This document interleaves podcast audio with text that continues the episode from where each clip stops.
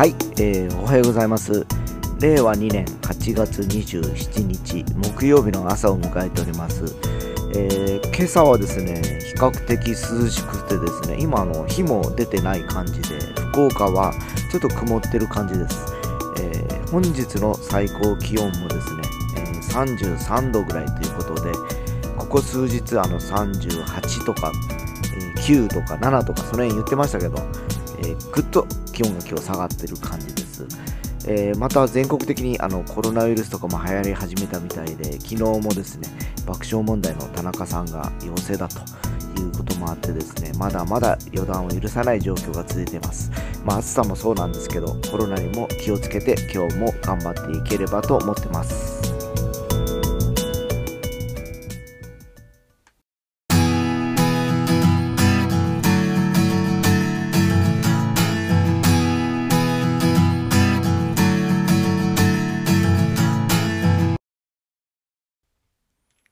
はい、えー、今日はですね、えー、番外編っていうわけではないんですけど、先日ちょっとあの、車を運転しながらですね、えー、僕がですね、車好きが高じて、え出版の世界に入っていった時の話をしております、えそれをまずお聞きいただければと思いますので、よろしくお願いいたします。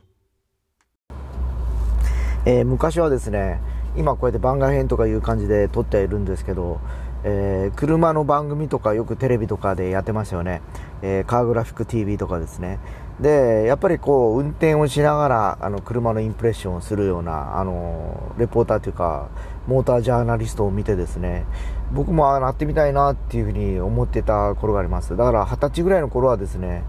えー、漠然とやっぱ車が好きだったのでまあその車関係のその何でしょう、えー、そういうえー、仕事がしたいなと思っておりました、えー、決して車を売るとかですね、えー、車を修理するという感じではなく車を紹介するとか良さを広げるという感じのねイメージをよく持ってましてですね結局、えその思いがあの講じてですね、え就職した後にですね、え僕はやっぱりそこの車の出版社に、え入社することになるんですね。えー、でそこではもう本当車が好き車好きっていうことで本当入ったんでですね。やっぱりあの最初はですねあのー、その編集部の方々たちと、えー、お手伝いで土日にいろんなイベントに連れて行ってもらいましてですね、えー、それこそ最初に行ったのが、え中津江村上津江村だっけな。オートポリスでのイベントがございまして、えー、その時に、えー、中島悟さんと鈴木アグリかな？鈴木アグリさんに、えー、インタビューをするっていう約束をですね、えー、いただきまして、まあ、いわばですね、あの、今思えばですね、とりあえず誰かがやらなきゃいけないんですけど、他のことが忙しくて、そのインタビューしてる暇がないんですよ、他のスタッフはですね。それどころじゃなくて。で、とりあえずその、人柱じゃないんですけど、僕は特にそういうモータースポーツも好きでですね、そういうことを好んで手を挙げた人間だったんでですね、当時の編集長が、よしと、えー、行けと。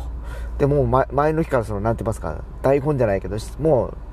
インタビューをする内容まで全部書かれたメモがあるんですね。これ読んで、ただ聞くだけなんですよ。で、それをテレコで撮ってるから、ただ撮られてた音を今度は持ち帰ってきて編集部がまた、えー、文章を起こすっていう作業だったんですね。もう本当、変な意味誰でもいいんですよ。だから、あの、やっぱり僕はその好きだったってこともあってですね、えーまあ、当時、その、会社の中にはですね、えー、まあ、そういうことが好きで入ってる連中もいれば、あの、まあ、えー、広告とかですね、よなんて言いますかね、広告代理店の面もございましたですね、そういう仕事がしたくて入ってきてる連中もいるんですよ。で、やっぱり僕はどっちかというと前者だったからですね、もうあの、土日が潰れようが、そういうイベントに行くのも大好きだったからですね、えー、行っていろんな、あのー楽しい思いをしましたね、今思ってもですね。えー、もう本当きついんですけどね、確かに土曜日、日曜日潰れてですよ。えー、まあ当時ももう結婚してましたから、家族もいましたからね。えー、まあ、それはまああの、仕事で行くわけで、別に代休を取るわけでもなく、もう2週間ぐらい普通に仕事してたりするわけですよ。そういう感じで。でもなんか楽しくて、えまあ、やっぱその仕事を結構続けましたね。10年ぐらいやったのかな。えー、いや、結局ですね、その、それは結局車の情報誌っていうか出版社だったんでですね、えー、やっぱり10年ぐらいは、10年以上かな。27歳から、うん。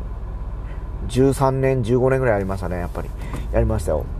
えー、まあ、後半はもうほとんどですね、えー、その後に僕はやっぱり出版部の中の本を売るセクションっていうところに配属されまして、そこの一応責任者をやってたんでですね、えー、まあ、あの、本をいろんなエリアに展開していったりだとか、え、それが、あの、まあ、広告の本ってあんまり本は売れなくてもいいという当時はあって、要するに、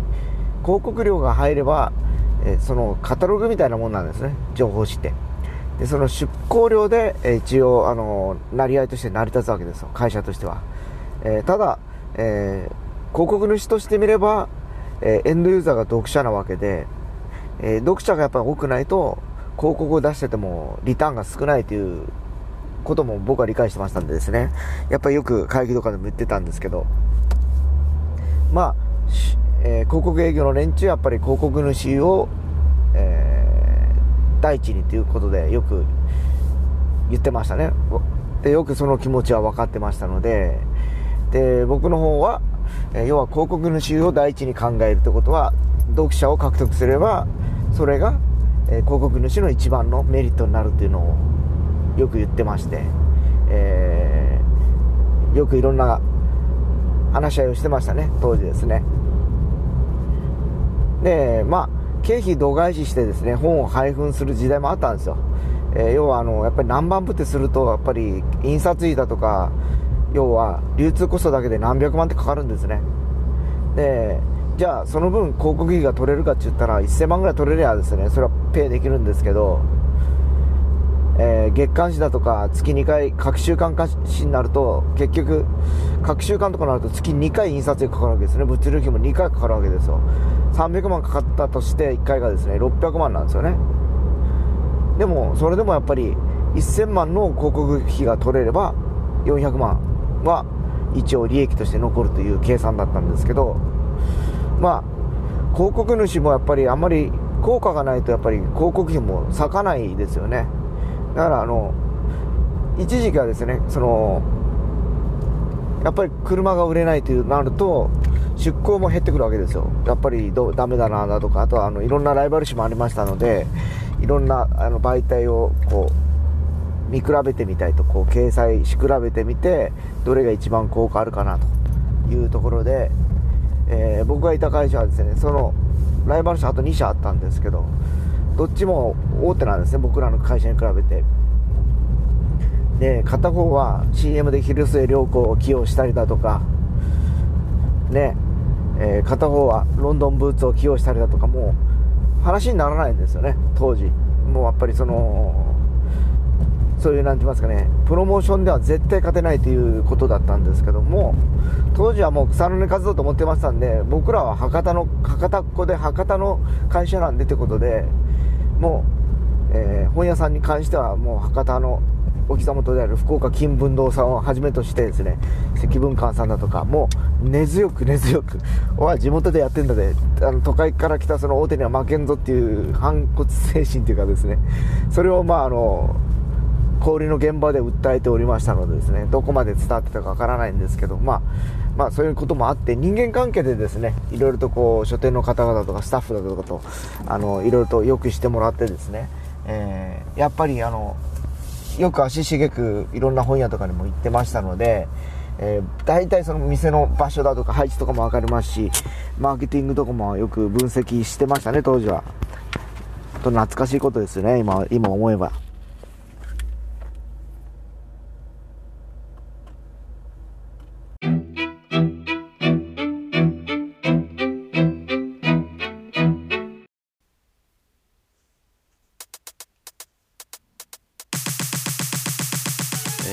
先ほどちょっと話をしましたが、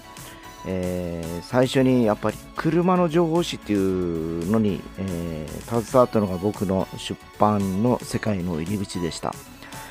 で地方の福岡にある、えー、要はあの中古車情報誌だったんですね、当時ですね。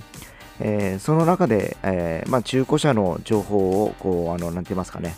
えー、いろいろと読者に向けて発信することもあったんですけど、当時はその会社があのテレビ番組をやったりだとか、えー、イベントをやったりだとか、あと FM のラジオとかもやってました。で、えー、僕はどっちかというと、えー、出版部の方の、えー、本を売る、え販売部というセールス部門にいたんですけど、要はあのその企画ものとかになってくると、そのイベントの場所に出向いていって、一緒に、要はそこで即売をやるとかですね、え、まあ、付随したことが多かったですね、編集部とですね。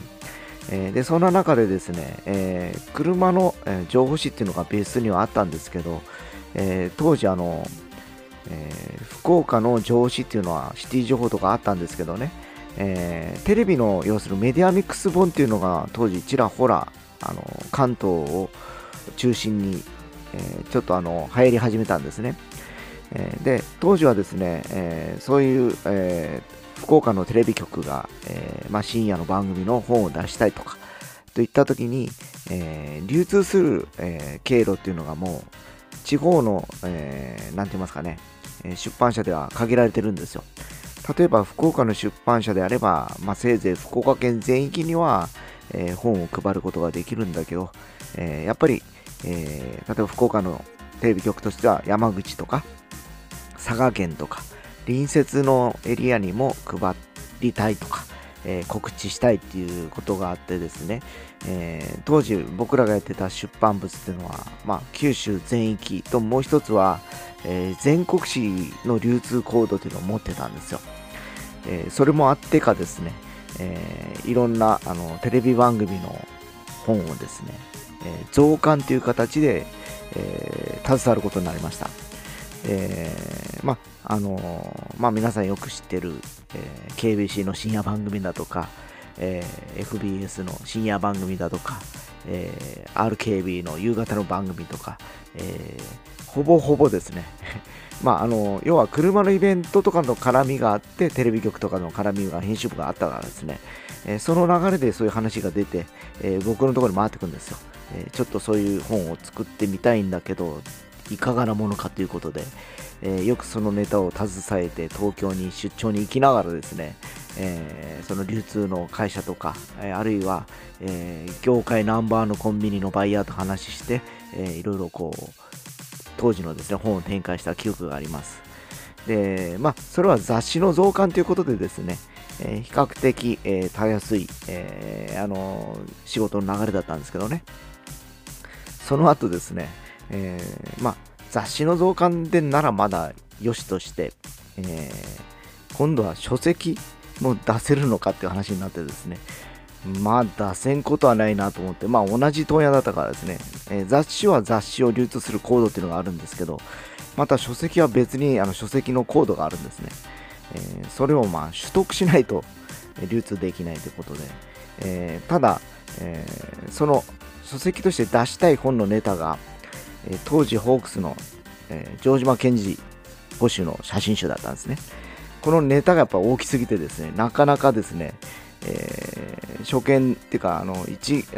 なんていうか、新規でなかなか取れないです、そのコードですね。でも、まあ、城島健二の写真集だっていうこともあってですね、えー、まあ、他に雑誌の取引もあるということで、えー、その問屋からですね、えー、晴れて、えー、じゃあ出版してもいいですよというコードを出していただいてですね、えー、販売しました。今でも多分ですね、彼の城島賢治記念館とかには多分置いてあると思うんですね。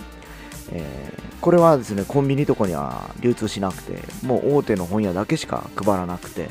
えー、ただやっぱ全国配合だったんで、東京だとか大阪とか名古屋とかのですね、大手の、えー、まあ、えー、有名な紀ノ国屋さんだとか、純駆動さんだとか、丸善さんとかいうところには配りました。で、えー、まあ、いろいろ結局当時はやったんですけど、まあ、あの、実は音楽系もちょこちょこやっておりましてですね、えー、当時久留米で、えー、ちょっとインディーズが盛り上がってた時に CD 付きマガジンっていうのもやりまして、インディーズボイスとえいう商品だったんですけどね、え、その中から今ちょっとメジャーになった歌い人羽っていう人がいるんですけどね、え、2人のデュオでしたっけ？がまだ売れない頃に取り上げて、え、その本は結局半年ぐらいしか続かなかったんですけど、まあいろいろ当時ですね、トライしてやってきたのが懐かしく思えたりはしてるんですけどね。まあ本当あの、出版物っていうのはもう複雑でですね、雑誌、書籍だとか、あとムックだとかいろいろあるんですけど、えー、要はあの、全国の書店だとか、まあ、販売のマーケットがいくつかあるんで、そこをどう使い分けてですね、えー、商品をこう iPhone してヒットさせていくかというのを組み立てなきゃいけないんでですね当時そういうところまで車好きから入った出版だったんですけどノウハウだけ蓄積していったということでした。バンブズも今ではちょっと、えー、衰退の一途をたどってますがまああの頃はまだまだあのそういう環境が整ってたんだなと最近つくづく、えー、感じながら懐かしんでおる次第でございます。